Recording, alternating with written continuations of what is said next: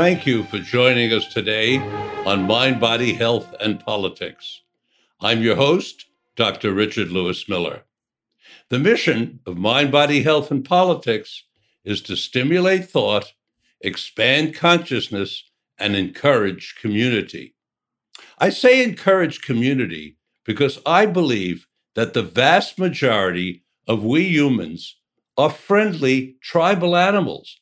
And when we live in small enough communities in which we know each person by name or at minimum by face, we are collaborative enough to sustain everyone with the bare essentials of nutritious food, warm shelter, health care, and education provided with dignity, respect, kindness, and love.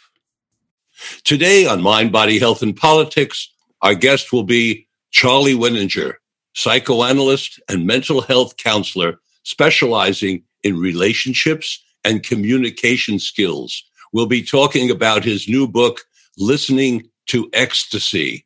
You're going to want to hear this very interesting interview.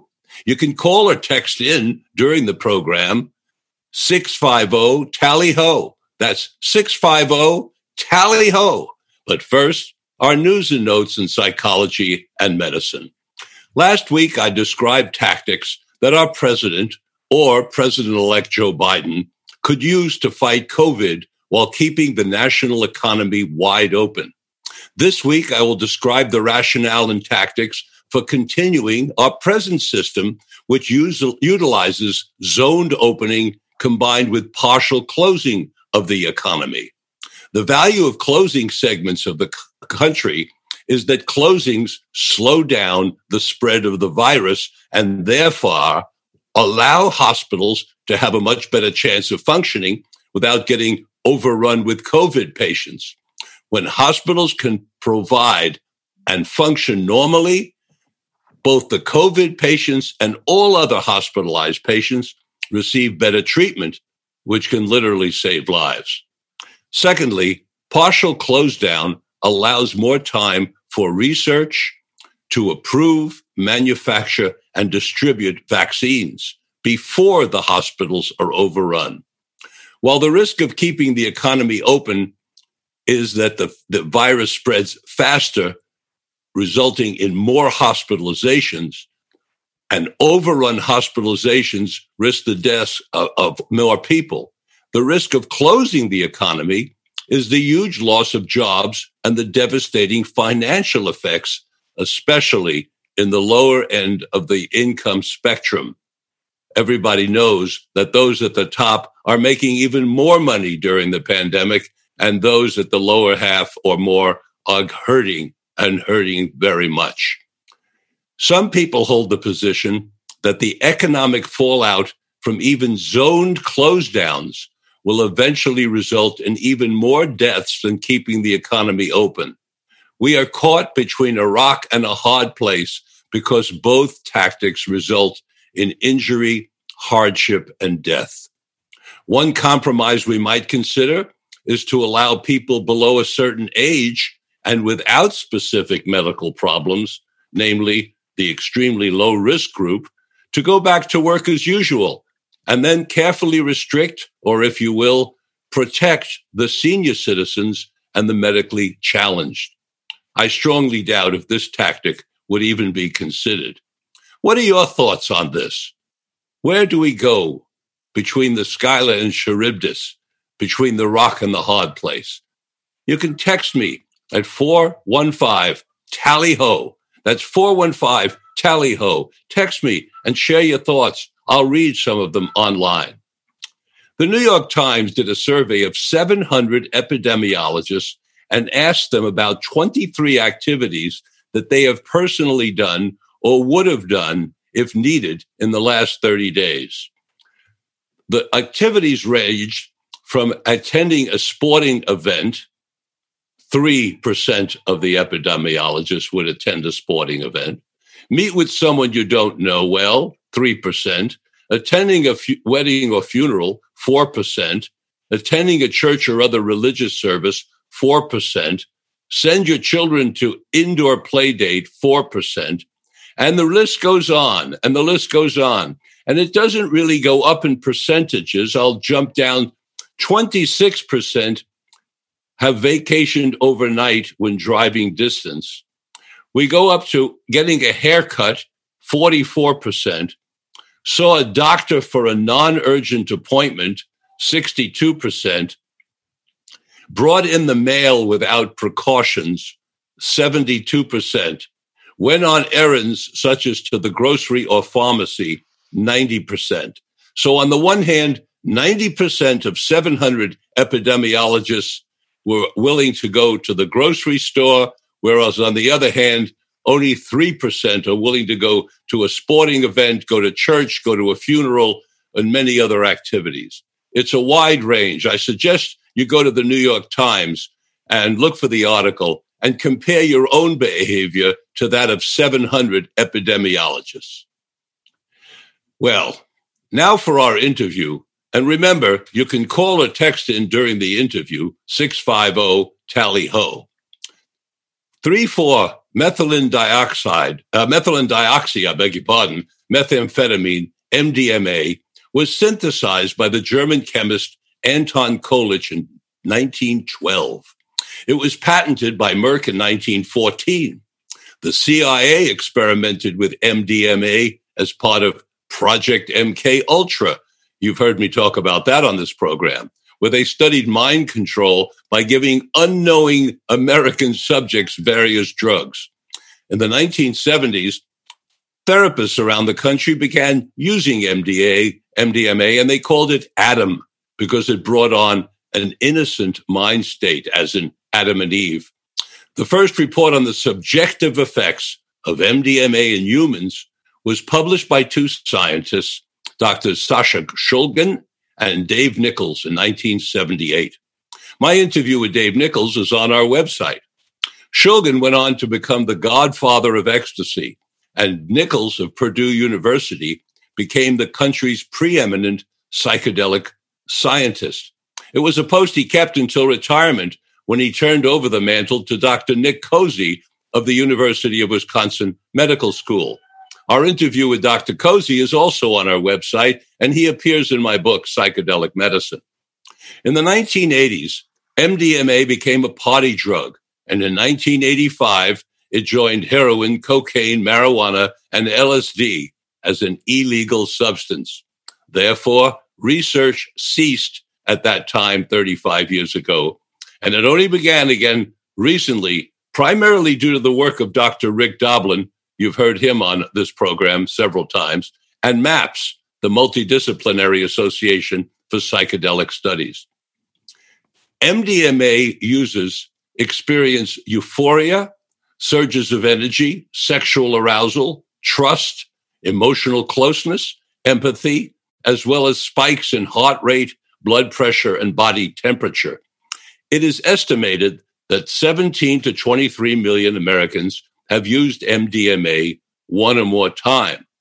Our esteemed guest today, Charlie Wininger, is here to discuss his book, Listening to Ecstasy, The Transformative Power of MDMA, which is available, by the way, on Amazon and on Charlie's website. His website, listeningtoecstasy.com. Welcome to Mind, Body, Health, and Politics, Charlie. Thank you, Dr. Miller. It's it's wonderful to be here.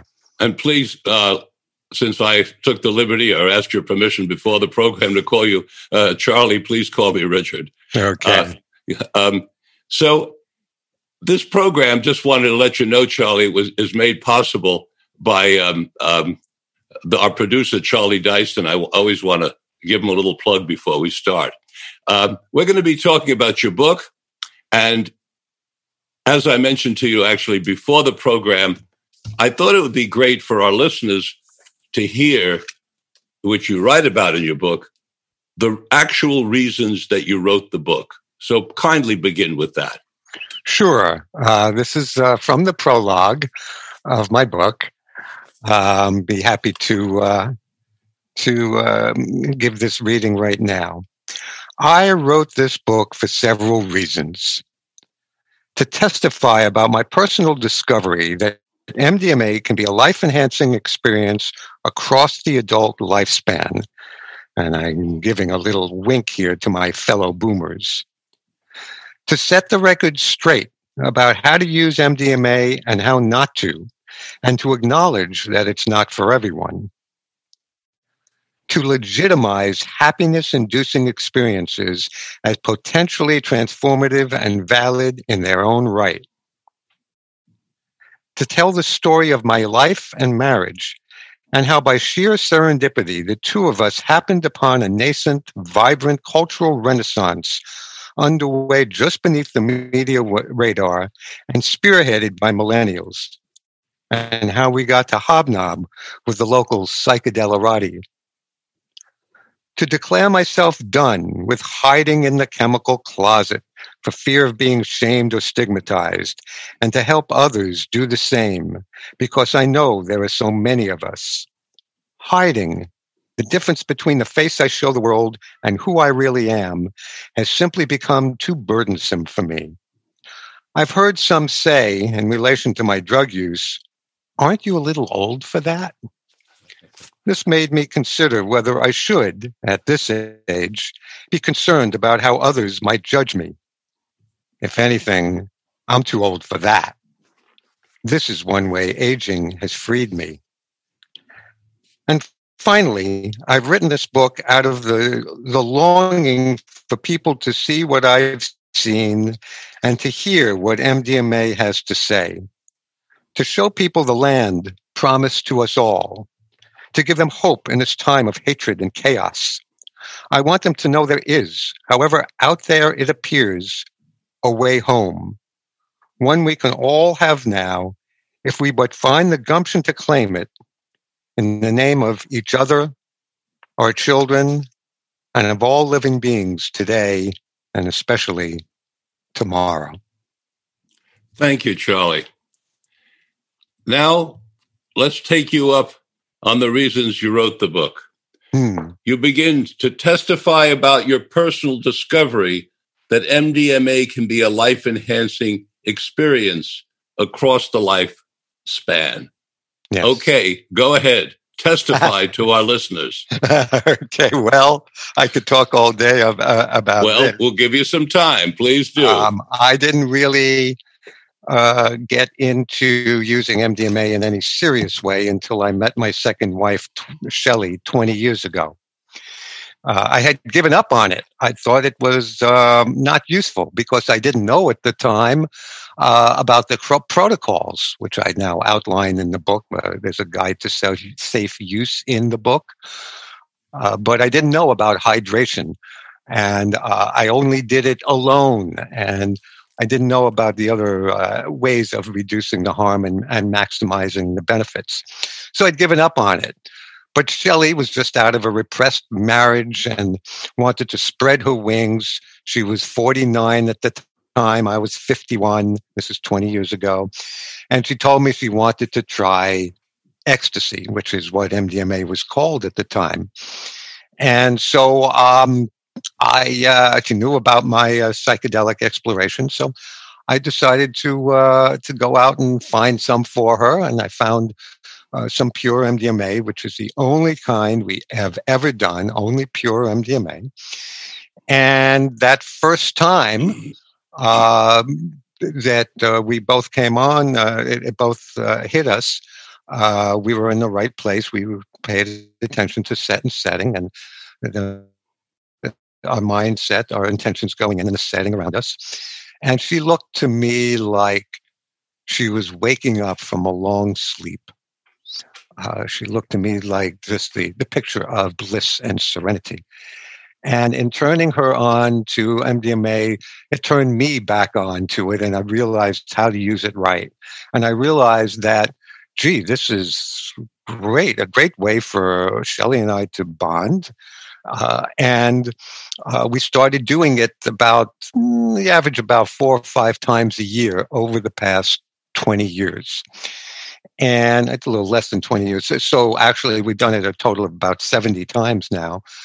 And um, uh, and so it's helped us navigate to answer your question, helped us navigate our way from middle age into senior age.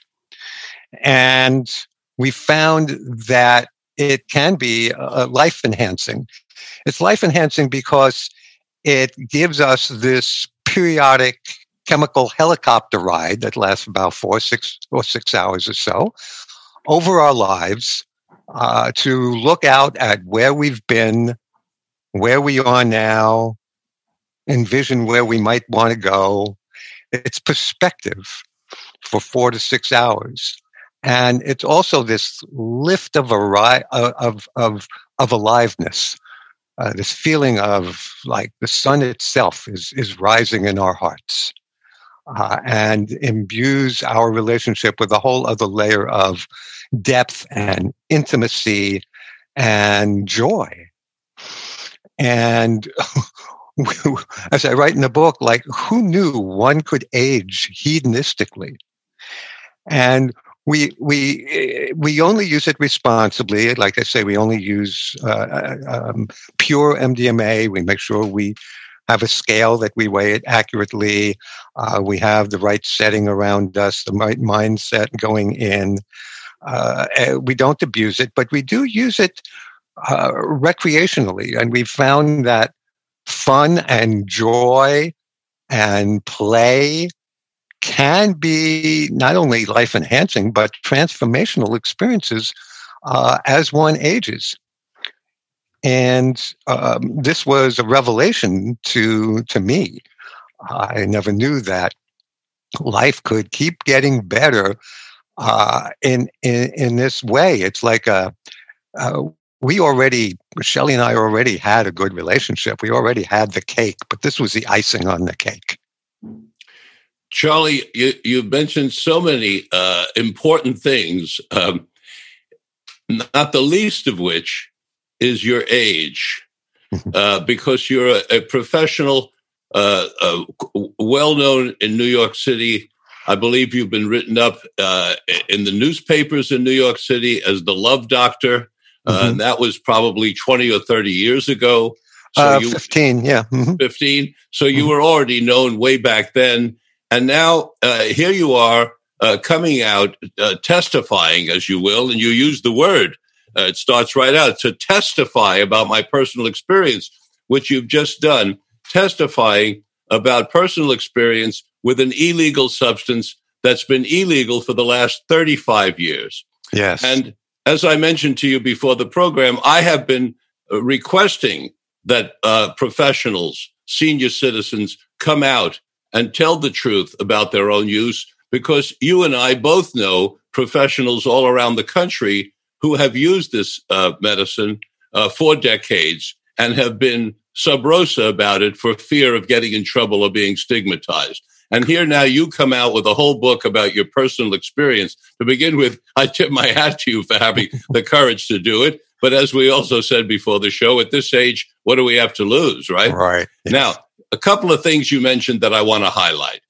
You mentioned uh, uh, quickly set and setting, um, which of course we we professionals know about, and Jim Fadiman has written about quite a bit in his book, uh, The Psychedelic Explorer's Guide and we've had him on this program and talking about it. I want you to talk a little bit about how you and your wife uh, address set and setting so our listeners know what you're doing. Thank you. Um, uh, I, am happy to talk about this because it is so important uh, for any psychedelic experience. And I do consider uh, MDMA to be a psychedelic, although it's not a hallucinogen. Uh, set means one's mindset going into the experience, one's frame of mind, one's expectations. Uh, and uh, so Shelley and I will only, we never do this spontaneously. We're never like sitting around on a Saturday night and, uh, what do you want to do? I don't know. What do you want to do? Well, let's, let's roll on MDMA. No, it's never like that. We always plan it ahead. Uh, either if we're doing it just together or we're doing it with a certain select group of friends. We always plan it ahead, often around a uh, an event. Uh, like like the next event will be New Year's Eve. It would just be her and I, um, or a group experience uh, or uh, a music festival. Uh, but we always plan it and we always know what our intention is. These days, it's really to connect uh, for, for, for, us to connect with each other on a deep level, maybe do some envisioning for our uh, future, uh, and to connect with the people around us. And then there's setting the surroundings, the environment uh, that uh, one does this in. It's best to do it, especially if one hasn't done it before. You need to do it at home. Um, or if you're going to do it with uh, uh, somebody sitting for you who's a professional sitter, you need to do it in their in their space. But a place that is protected, where there are going to be no interruptions, especially the first or second time, uh, where you can feel completely safe because it's a novel experience, and uh, you want to be in control of your environment. Now, these days, after Shelley and I have done it so many times, we know how to be outdoors and do this uh, because it's it's very user friendly. It's not a hallucinogen, so we can be outdoors, and people might just think we're having a, a nice day. Um, uh, we can do it in a festival, music festival, and have a have a blast. Actually, um, uh, dancing and and uh, and uh, playing, you know, just be, hanging out with our friends, uh, because we know the inner territory. We know we know how to uh, to deal with the chemical changes inside of us, and how to ride that wave in a very happy way. So, am I answering your question? Yes, Charlie. You you've and you, you give plenty of uh, room for me to to uh, ask you questions to elaborate, and I appreciate it. You crossed a boundary here. You you have crossed over from uh, medicinal use psychotherapeutic use, communication skills use, relationship yes. use, yes. to recreational use. Yes, and and uh, and that's uh, that's a big boundary to cross. And uh, I'd like you to talk more about uh, if and when other people might also cross that boundary. How much experience should they have with this before they do cross that boundary? And whether or not people mm-hmm. listening are wondering, can I do this alone if I'm going to a party, or should I have a certain amount of use of it as a as a as a medicine prior to go, to to uh, going alone or with mm. someone? So please uh, elaborate on that. Yeah, good good question. Uh, I. Um, uh, I would not recommend, first of all, I would not recommend doing it alone the first time. You want somebody there. If it's not a professional who's sitting for you, then you want a friend or family member who you trust, who knows what you're doing, and who's going to be there with you and for you during the first time. Um, so you don't want to just drop some MDMA and go to a party the first time because you need to you, you need to be familiar with the territory, the, the to know how to negotiate the territory inside. Um, so um, uh, so th- th- that's definitely true the first time. But your the heart of your question is what is is is when to do it and when not to. Well, it's partially. I mean, you say the first time, but you have many times under your belt, uh, and, uh, yes, you're, a, and you're a professional therapist with right. many years of therapy experience. You've probably yes. had years of personal therapy yourself. Many you bring years. a whole different being to the uh, to the experiment, if you will. And listeners may not bring all that. They may have yes. one of thousands of other occupations uh, where they didn't do the study that you did of the mind and of consciousness. And so I think they can't help but wonder, you know, how many times should I have a uh, a pilot sitting next to me when I'm flying this plane before I go solo? Well, uh, you may never want to go solo, meaning you may ah. never want to do it when no one around you is doing it, because it's uh, the type of chemical uh, where, or I prefer the term medicine, that encourages, urges you to speak to others and connect with others, and it's best to connect with others in the same frame of mind. So it's it's I, I wouldn't want to do this solo, although some people do. Um, but yes, it is a medicine that can be used for healing. Uh, as you mentioned before, uh, Rick Doblin's uh, MAP studies are using it to heal people with PTSD to great effect. So much so that uh, it's on route to becoming a prescription medication by 2023 which is, of course, going to change the entire landscape around the use of MDMA. Uh, and uh, it's it's a very versatile chemical, so you can use it to heal PTSD, or on the other end of the spectrum, you can use it to rave the night through with a thousand other people dancing in wild abandon.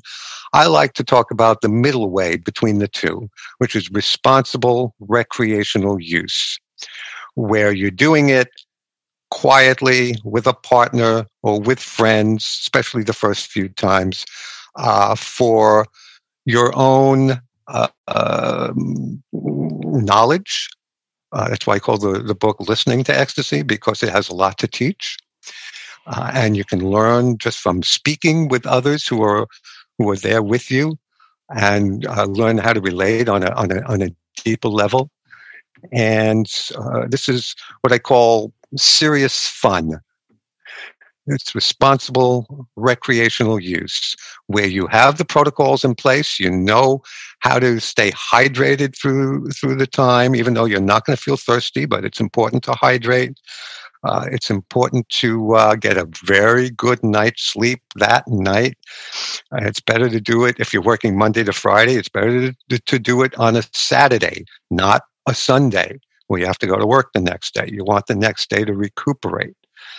So these are all guidelines that are important to follow.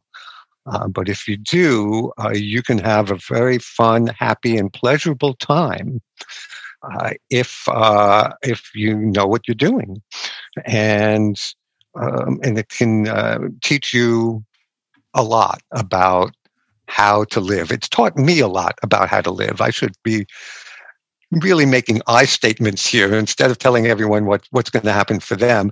This book is really a personal testimony about what it's done for me and for Shelley and for the people in our lives. Uh, it's it's really improved my life in many ways, and yes, I've used it to dance the night away, um, and yes, I've used it for some healing sessions, but mostly I use it for serious fun. Would you comment? Uh, this is from a, uh, a listener. Uh, it's actually from Dr. Nick Cozzi, who I mentioned earlier in my introduction. He's asking you to comment on the use of an SSRI uh, near the end of an MDMA session to reduce serotonin depletion. Hmm. I am not sure about the uh, about that. I've not heard much about that, to be honest with you, so I don't know. Uh, I do know that somebody who's being treated with an SSRI for depression needs to wean themselves off of the SSRI to feel MDMA. And of course, you should not do so without the guidance of the doctor who put you on the SSRI. You don't want to just stop doing it on your own because that that that could have uh, bad uh, implications for for your mood. Uh, but we also have a question, Charlie, about frequency of use. Uh, Ann uh, Shulgin, uh, Sasha's widow, has recommended using it at most four times a year, every three months. Um, hmm. Do you have any comment on that? That's what works for us uh, four or five times a year, especially at our age. Uh, if I was younger, I'd be doing it. I mean, if I was 50 or 30, I'd be probably doing it once a month because I could. Uh, but what? at this age, uh, it it um, if I did it now and then then I did it a month from now and then the following month, uh, it would have diminishing returns, uh, diminishing effects for me and it would take longer for me to recuperate. The older we are, the more sensitive we are to all drugs. And so that's why I lose, I, I don't need a full 120 milligram dose at this age. Uh, I actually found out that that would be too, that's too much for me. 100 milligrams is too much for me. I now use 65 milligrams, and Shelley uses 100. Uh, and um, it's a wonderful experience for me. Uh, but uh, frequency of use is, is an important issue. And it's a type of experience that's so wonderful. You want to do it again and again. It's not exactly addictive, but it, it can be a type of thing where when you're coming down, you feel a little sad, like, oh, I want to be here more. I want to be here again. And that's not going to work. You need to replenish your body, respect the power of the medicine, and respect your body and its ability to replenish itself, which takes time. Have you run into people? I've run into uh, people around the country who have uh, used it every single week for years, couples particularly, only couples, as a matter of fact, that I know of. Have you run into some of those folks, and uh, what have you heard from them? Uh, that use it every week for years? Correct. Um, no, uh, but if a couple told me this, uh, they'd see me uh, raise my eyebrows in alarm. Um, I, I, can't argue with somebody else's experience. Yeah. Uh, but I would never recommend that to people. What are the downsides of uh, MDMA hmm. as, a hmm. med- as a medicine, and what are the downsides as a recreational drug? Well, uh, one of the downsides I just mentioned that it can be uh, uh, something that you want to do again, and uh, the more often you do it, I think the less impactful it's gonna it's gonna be. Uh, the important part about MDMA, the experience with MDMA, as with any psychedelic medicine, is not the experience itself so much as what happens afterwards, the integration of the experience. And so it can be a downside if you do not integrate the experience. And what I mean by that is learning how to weave what you've learned into your life uh, by the use of psychotherapy. Uh, it's great to, to for example, to, uh, um, to schedule a, a, psychotherapy session a couple of days after the MDMA session. Um, uh, it's it's it's great to um, uh, to to learn how to how to integrate this into your life to turn these states into personality traits uh, and if you don't do that, if you don't learn what MDMA is teaching you, that can be a downside. Then it's just a, um, a happy pleasure um, that can feel like an end unto itself. And MDMA is not the destination, it's the door to and a gateway to a whole way of living that can be useful for you. So uh, there's a big downside if you don't integrate the experience and if you do it too often. Um, so, yeah, that's the main major thing that comes to my mind right now. We have a question. Uh, uh, someone just uh, sent in, uh, Charlie. Um, my first time and second experiences left me with my jaw clenching, which was concerning. The heart opening experience with my beloved was beautiful. Can you help me with the jaw clenching and why it happened? This is from someone in Grass Valley, California. Yes. Um, thank you for your question. Uh, eh, you might want to check the dosage. Uh, if you're doing, for example, the standard dose of 120 and your jaw is clenching, it's your body's way of saying you're doing a little too much. So next time I would do 90 milligrams or 100 milligrams and just experiment from time to time and see where that you, you can still get the heart opening effect without the neurotoxicity, which is jaw clenching or sometimes nystagmus in the eyes where the eyes go blah, blah, blah, like that. Mm-hmm. Um, or you're breathing like like that. It's not dangerous, but it's it's the medicine's way of telling you you've done plenty. I think, so I think uh, Rick do, Doblin. So next time you do a little less.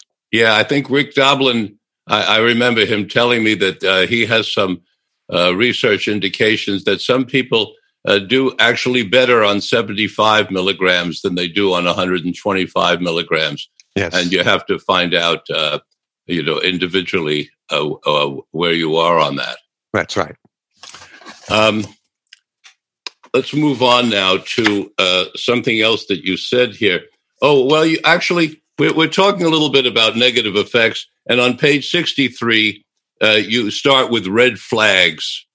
So Oh, if you mhm. if you'll turn to page 63 in your book and let's go- have you go over some of the red flags so listeners they they have to be thinking you know which of us should not take this who has Right. to be really careful so right. please okay.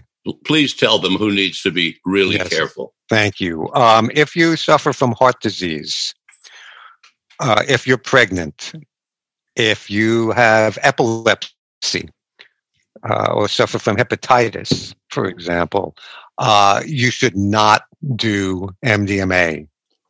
If you have immune system issues like chronic fatigue syndrome, uh, I've heard of one case, of, uh, uh, uh, at least one case, where this can trigger a uh, an episode of chronic fatigue. So you should not do MDMA. If you suffer from bipolar disorder um, or have a family history uh, of bipolar disorder, um, and MDMA could possibly result in a manic episode, uh, not really caused by MDMA, but revealed. Uh, it, it, MD, the use of MDMA could reveal that you are bipolar.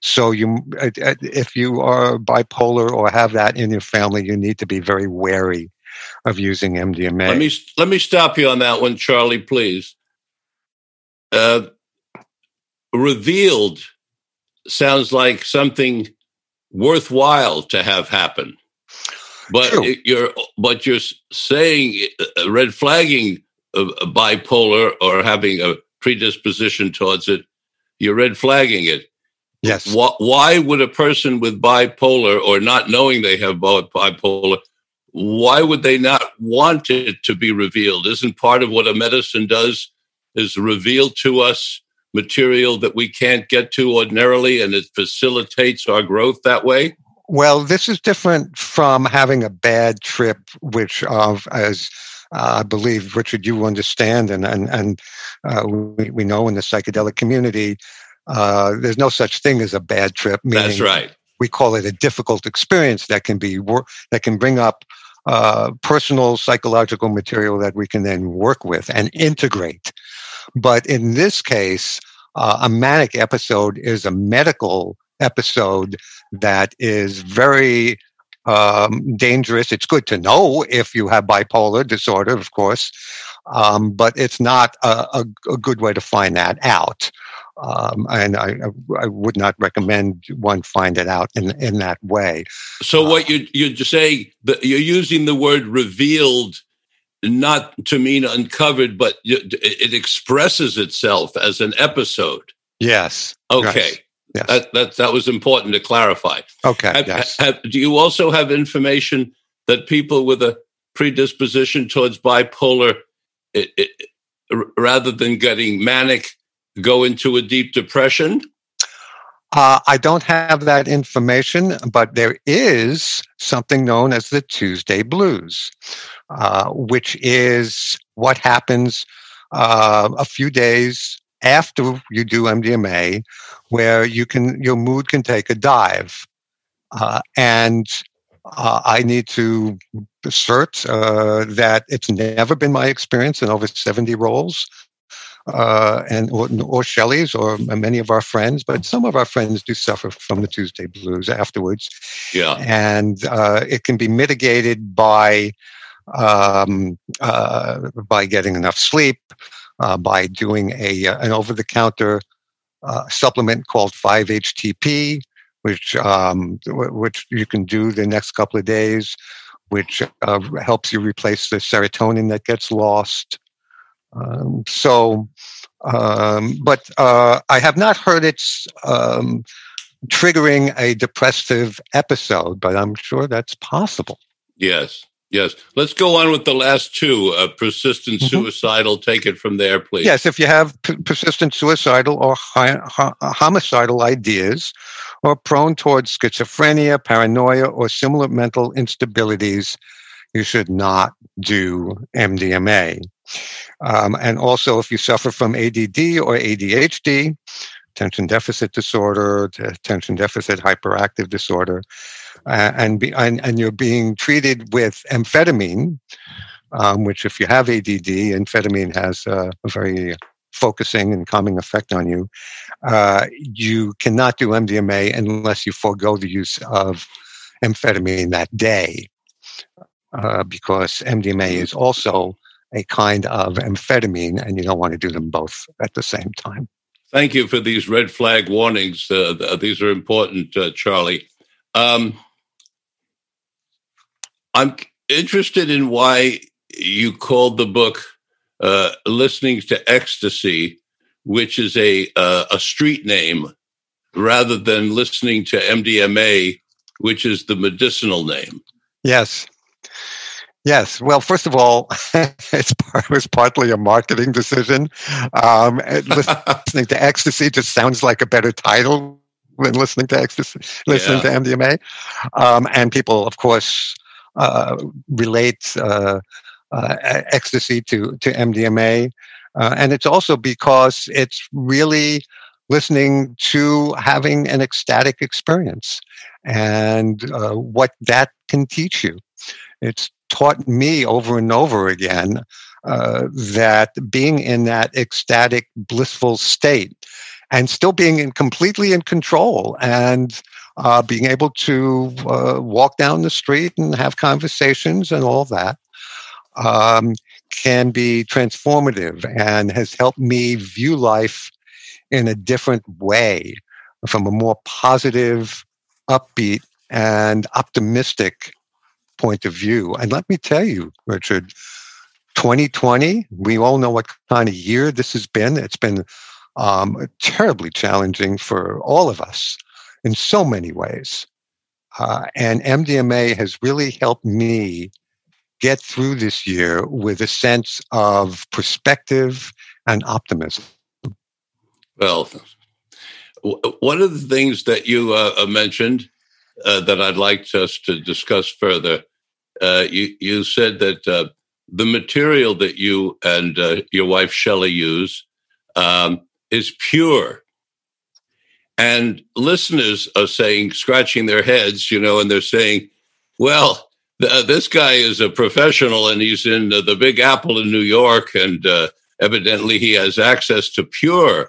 But when I on when I go on the Google and look at you know at information, it says that hardly any of the ecstasy that's tested around the United States is ecstasy. It's all kinds of other stuff. Mm. In hmm. fact, the the more you dig into that research, the more it looks like it's rare to, to be able to go out and buy what's called ecstasy and get ecstasy. Mm. So that's one of the issues with advocating for the for the importance of something that's illegal, which is the public can't get it, and then they're subject to getting who knows what.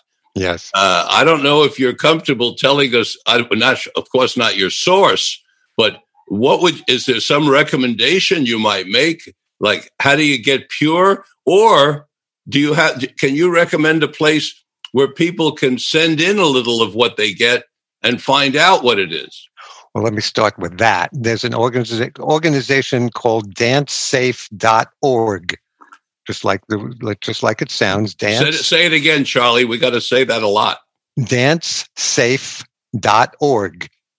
Uh, and this is a, a, wonderful nonprofit online where you can send away for a, a legal, not expensive testing kit which uh, we use every time uh, we have bought MDMA, uh, and to make sure that it's pure. And if it's not pure, we will not buy it, we will not use it.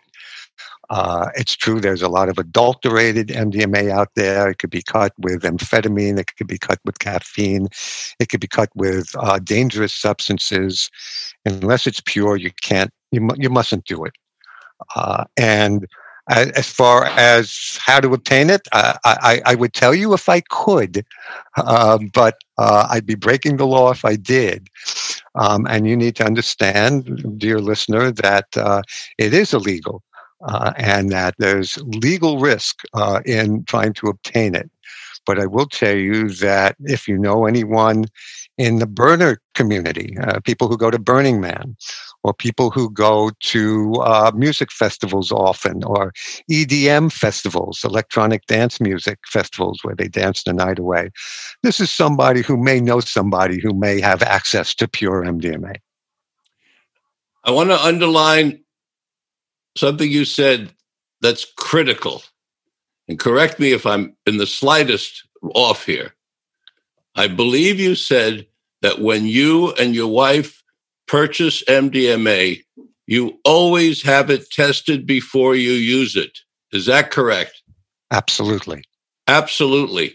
Listeners, that that is one of the most important things that you to, to, hear on this entire broadcast. There's a lot of important material here, but that one we've got to underline in red, red, red. Yes. Charlie yes. Wininger, who wrote this, Wininger wrote this book, Listening to Ecstasy, here it is for you to see on the screen. You can get it from Amazon.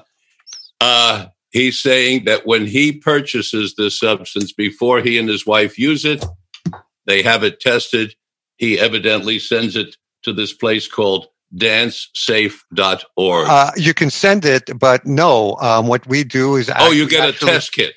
We have a test kit. Yes, yeah, we, we, we, bring it with us uh, yeah. to uh, to our source.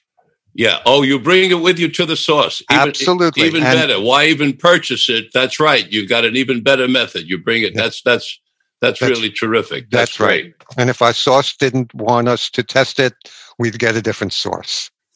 Charlie, I'd like to refer you now to page 74 on your book or in your book. Mm-hmm. And uh, the chapter called Higher Education. Yes, and here you, you talk about, uh, and I'll quote, I can well appreciate people's fundamental objections to having such experiences. And many of them have shared with me their uh, objections.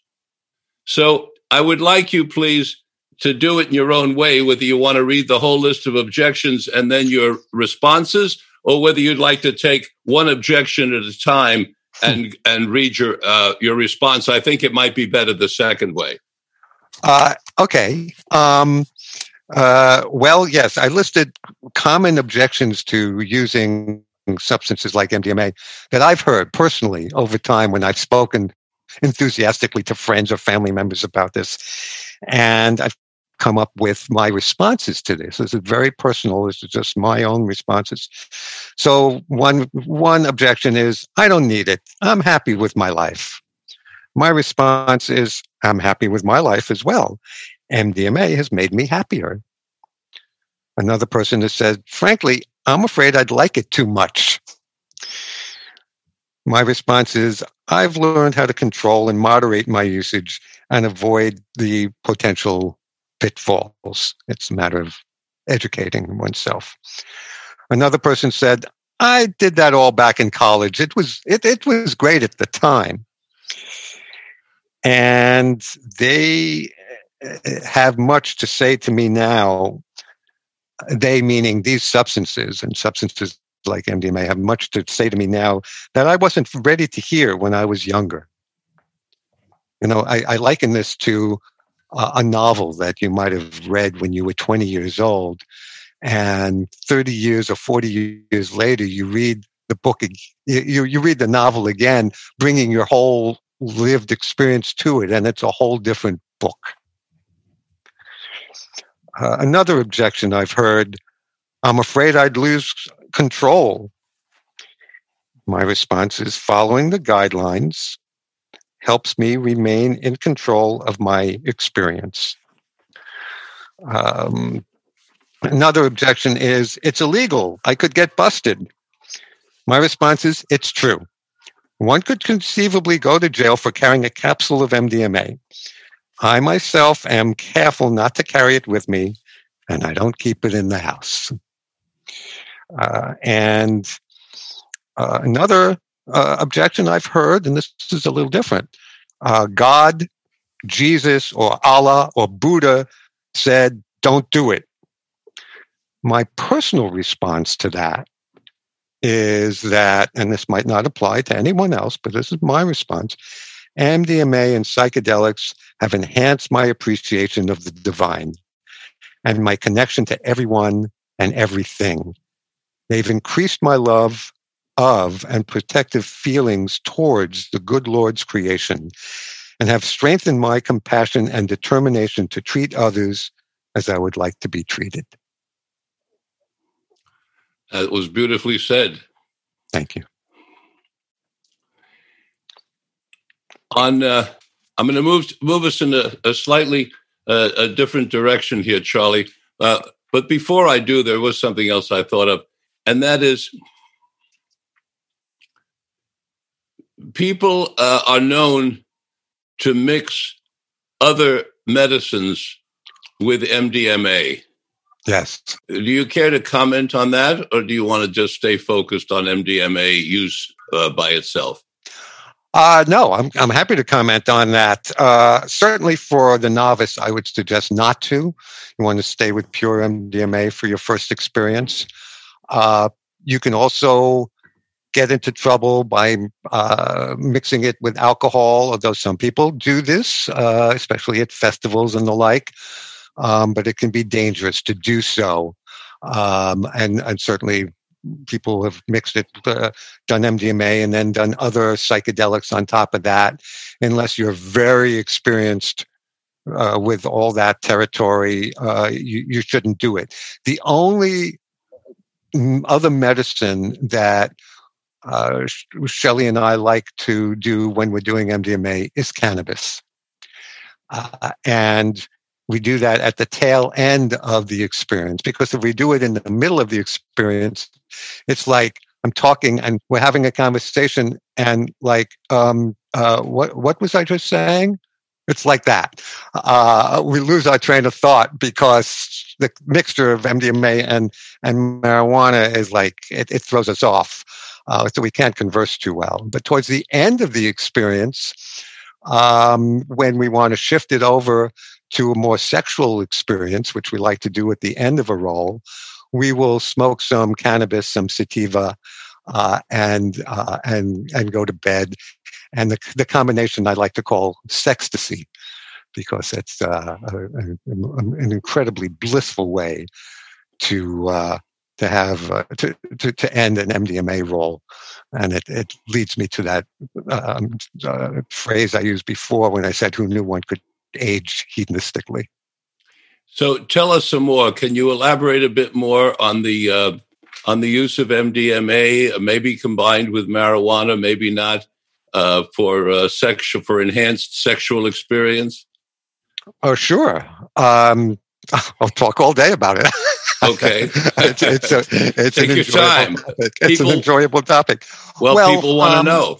Uh, MDMA uh, is really, it's uh, by itself, it's not a sexual drug, although some do like to make love on just pure MDMA. It, eh, um, it's more of a sensual drug than a sexual. It, it heightens uh, the experience of of uh, of touch um, but for men in particular, uh, we can find it difficult to get or maintain an erection on MDMA. Um, so making love to somebody might be very pleasurable, but it might be hard to uh, to maintain an erection. I'll be very I'm very open about uh, my own medicinal use. So I use uh, some uh, medication at the time, uh, at the end of an MDMA experience, like Cialis.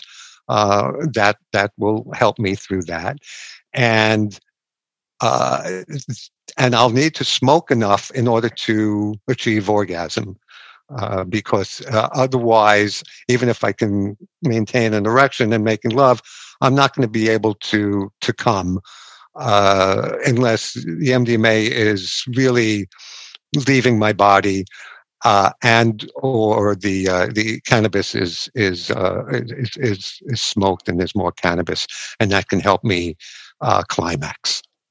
But you you you are saying that the MDMA alone, uh, the MDMA combined with the marijuana, uh, significantly enhances the sexual experience.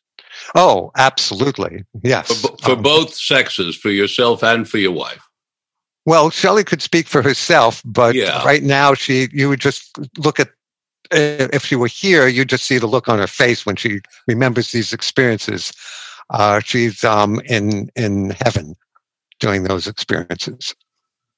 Now, w- would you say using uh, the MDMA and the marijuana uh, combined is is sort of for advanced uh, use? You know, after you've uh, used it in the beginning you're saying use it with a guide use it with professional help uh, learn how to navigate the, the way i'm hearing that charlie from you is i'm likening it to uh, when i took uh, flying lessons and mm. for quite a while there was always a uh, an advanced person in the plane with me who was the teacher mm. and and he was at the controls and then i slowly took over the controls over time until eventually one day he said, okay, you can take the plane up alone. Right. And I did. Is it something similar to that? No, because it's not as dangerous as what you're talking oh, about. Oh, okay. um, Fair uh, enough. Uh, yeah. Um, so if you follow the guidelines, uh, you, you, the chances are you're not going to lose control and crash. Uh, um, but um, uh, the first time, yes, you, you should have a guide, pre- preferably a professional guide. Uh, but um, if you're if you have the right setting, meaning you're in control of your environment, you're at your house, you're not going to be interrupted uh, by unruly roommates or or uh, or anything else, or any business that you need to uh, attend to. Uh, then to smoke some at the end of, of the experience uh, might be an interesting experiment. Now, unfortunately, neither you or I can talk about what I consider to be the, the primary benefit of, uh, of MDMA, which is psychotherapeutically. Uh, mm. I, am not meaning to diminish the, you know, the pleasures that you've talked about you, using it recreationally. But my vocation in my life, anyway, comes before my fun. Maybe it shouldn't, but that's how I've been trained. Yes, and so, yes. and but we, but we, you and I can't really talk about uh, much about the use of it psychotherapeutically. But what you can share with us is the effects that you know about that it has on defenses on emotional openness, on yes. empathy. So please comment on that for us. Yes, I don't do uh, MDMA sessions. Uh, I only do sessions where both of us are, are sober. Um, though I help people integrate uh, their sessions afterwards. Um, but I will. Um, uh, I, I, will say it's it's made me a better therapist because it's made me more empathetic over time. Uh, and if I could do sessions, and I look forward to the day I can do sessions with individuals uh, or especially couples using MDMA, uh, I could do six or 12 months worth of work in a day. Uh, because what happens is your your body is flooded with your own serotonin and oxytocin. You have this enormous feeling of safety and well-being, uh, and so the uh, the ego boundaries get softened a little temporarily, uh, and your defenses come down. Your heart opens, and you feel safe enough to talk and reveal uh, and share uh, your deepest thoughts, your your your, your deepest fears, uh, uh, traumas can can emerge, and you can talk about those. Um, it's it's it's great for trauma work. Um, uh, as uh, one person who's uh, probably the most experienced underground sitter in in in New York, um, uh, who helps people go through trauma, uh, healing their traumas with MDMA. He says they liken it to watching a shark, the shark being the, the trauma, watching a shark in a tank. So you get close to the trauma, it emerges, you can, but you can watch it. You're safe. You're no longer spooked by it. You're no longer scared to death about it. And you can watch it and relive it without being uh, overwhelmed by it. And this they've found, especially in the clinical studies, can help one shift their relationship to the trauma so that the way I would put it is so that from then on they have the trauma instead of the trauma having them. Uh, and that's the beginning of healing and the beginning of the end of post traumatic stress disorder. I heard you say, and I want to preface it actually before I say what I heard you say. I just heard a man who's 75 years old, who is a well respected therapist in New York City, who's been practicing for decades. And we clearly heard him say on this program that if he were allowed to use MDMA in psychotherapy, he could accomplish as much in a session as it might ordinarily take in nine to 12 months. Did I hear it correctly? Well, I'm 71, so by the time I'm 75, it will be legal, and I might be able to do just that. And I beg yes, your pardon. I didn't mean to age you. no, I, I'm I'm proud of my age, um, and uh, well, I said 75, so I added some, and that's what yeah, I meant. No, I'm I'm. Uh, if I was mistaken for 75, I would not take it as an insult. Uh, I'm I'm proud of uh, all my years, and uh, but uh, yes uh, I, I look forward to that day because uh, it can cut through a lot of BS and uh, uh, in the in the psychotherapeutic process and speed things along. Uh, a, listener just called in and said, "Please restate the name of the testing kit. It's dancesafe.org. Dancesafe.org." Uh, our guest says, you "Go on this site." Yes, if you go on the site, you'll see the dance uh, the the uh, the, uh, the, the, the testing kits. So you have a choice of various testing kits according to which drug you're testing for. Uh, here's somebody from uh, San Diego, Will in San Diego, California, Charlie. He's asking for you to differentiate. Not sure I understand this. I think I do. Uh, while on MDMA, can you differentiate between male orgasm and male ejaculation are they i guess he's asking are they both uh, diminished or one or the other or can you comment on that it's an interesting question um, i'm talking about uh, the pleasure of orgasm uh, uh, that comes with uh, immediately followed by ejaculation. So I'm, I'm talking about both of them together. Okay. Uh, if, listener, if you've heard that, if you've got another question, please uh, uh, just. So, in, so, in other words, let me say that if if this listener is into tantra, uh, where there's a tantric practice, of course, where you uh, where the man achieves orgasm without ejaculating. excuse me, that's a different story, and I uh, I don't practice that, so I don't I don't know the answer to that. Yes, uh, if you have more uh, questions, remember 650 Tally Ho. Very easy to remember 650 Tally Ho. Text us or call in. Uh, Charlie, I'd like you now to please turn to page uh, 154 uh, in your book. By the way, when I keep referring to the book, here it is listening to ecstasy. Listening to ecstasy. All right you have uh, chosen, uh, uh, Charlie, to put in the uh, 10 principles of Burning Man mm-hmm. in your book. Yes. So, first of all, please tell us why you put the principles of Burning Man in your book. And then, secondly, I'd like you to review the question, the uh, the statements, and tell us if you think they're appropriate for daily life as well as appropriate to a Burning Man event. What a wonderful question. Um, this is within the chapter uh, I call Finding the Others in the Wild East, um, where there's a section on PEX, the Philadelphia Experiments uh, Summer Festival that was going on for a while. Shelley and I went to five of them. It's called a regional burn. It's, it's the same ethic as Burning Man, uh, but it was a smaller rendition of it and much more physically uh, comfortable and less challenging. Uh, Few, fewer than 80,000 people, in other words. That's right. This was 1,000 people, quite a difference.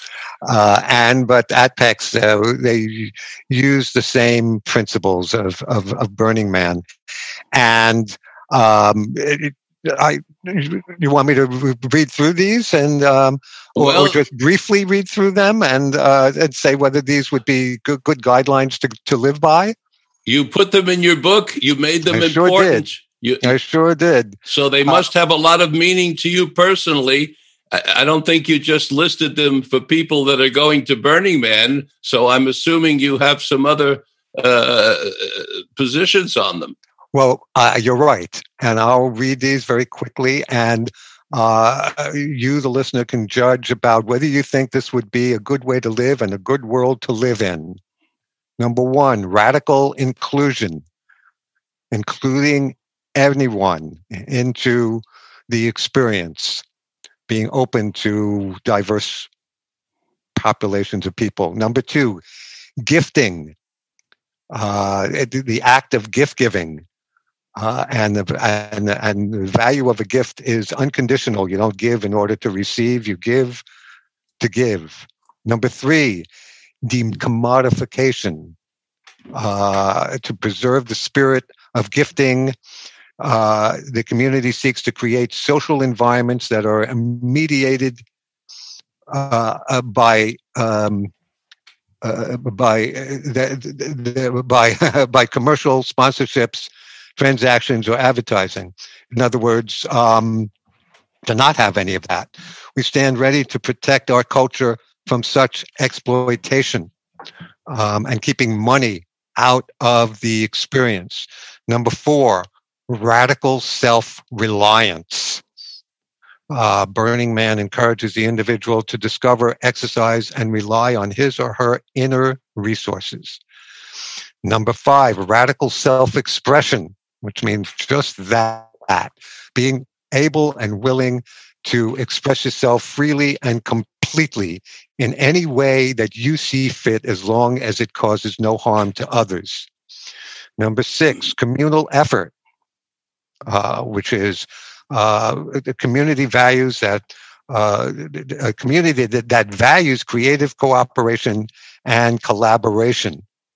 Um, and boy, do we need that in our lives now. I sure need it in my life and make sure that I have uh, uh, do things that bring in the community together, uh, especially at this time of uh, quarantine and lockdown and isolation. That's why Zoom is is so useful to me. Uh, number seven, civic responsibility. We value civil society. Community members who organize events should assume responsibility for public welfare and endeavor to communicate civic responsibilities to participants. Number eight, leave no trace. This is just, just simple uh, environmentalism. Uh, uh, 80,000 people go into the desert in Black Rock City, uh, out in the desert every year. And when they're done and they go home, there is no trace left behind. It's like they weren't even there. Uh, they pick up after themselves. It's just being responsible. Number eight, perhaps most important, participation. Our community is committed to a radically participatory ethic, which means no spectators. Uh, we live in a society where we spectate. We're watching people on screens all day long and passively watching what they do and how they do it. And that leaves us out of the equation. It can have a bad effect on us and on, on, on, on our feelings of empowerment and our feelings of aliveness. Uh, aliveness. So participation is a fundamental principle. And last but not least, immediacy. Immediate experience is, in many ways, the most important touchstone of value in our culture. We seek to overcome barriers that stand between us and a recognition of our inner selves, the reality of those around us, participation in, in society, and contact with a natural world exceeding human powers. No idea can substitute for this experience. So, those are the 10 principles of Burning Man. And if one wants to radically realter and reimagine and re envision society, I say this is a good place to start. That's a good place to start, and it's a good place to conclude our interview. Though I do want to underline one thing here and say that these 10 principles of Burning Man can be found on page 154 of Charlie's book, Listening to Ecstasy. I'm sure if you go to Google and type in the principles of Burning Man, you'll find the 10 as well. There is one principle, Charlie, that uh, uh, that I add to those 10. Uh, I've been in conversation with uh, Colette Crispin, who's been doing some wonderful work for the Burning Man organization. And I took the liberty of suggesting that they include radical kindness. Mm. I would like to see radical kindness included because mm-hmm. Because I I believe that if we practice that with one another, and not just during COVID, but during ordinary times as well, uh, all of us will will uh, have a more graceful life. Amen to that. Thank you so much uh, for being with us today, uh, and uh, we look forward to uh, seeing you again sometime in the future when you have more experiences perhaps as we both get older and uh, and want to reveal even more. And uh, thank you all for joining me for today's broadcast of Mind, Body, Health, and Politics. With special thanks again to my producer Charlie Deist, who who makes this broadcast possible. Uh, the preceding program, Mind, Body, Health, and Politics, was brought to you by Wilbur Hot Springs and Thanksgiving Coffee. The autumn season is magnificent at Wilbur Hot Springs. It's a wonderful place to get away and revitalize. I know you'll enjoy taking the waters and hiking in the 1800 acre nature preserve. At Wilbur, you'll find plenty of lodging options from camping platforms to cozy cabins.